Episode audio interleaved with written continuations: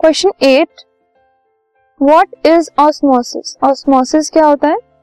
It is the process in which water molecules move from the region of high concentration to that of low concentration through a semi permeable membrane so जो plasma membrane होती है it is a selectively permeable membrane ये plasma membrane जो है water की movement को regulate करती है इन एंड आउट ठीक है?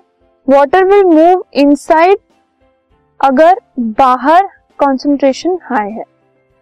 Water will move outside the cell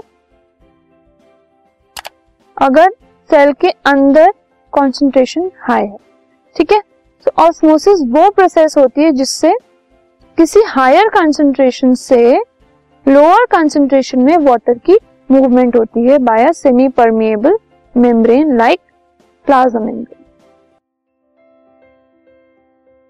this podcast is brought you by Hubhopper and Shiksha Abhiyan अगर आपको ये पॉडकास्ट पसंद आया तो प्लीज़ लाइक शेयर और सब्सक्राइब करें और वीडियो क्लासेस के लिए शिक्षा अभियान के यूट्यूब चैनल पर जाएँ।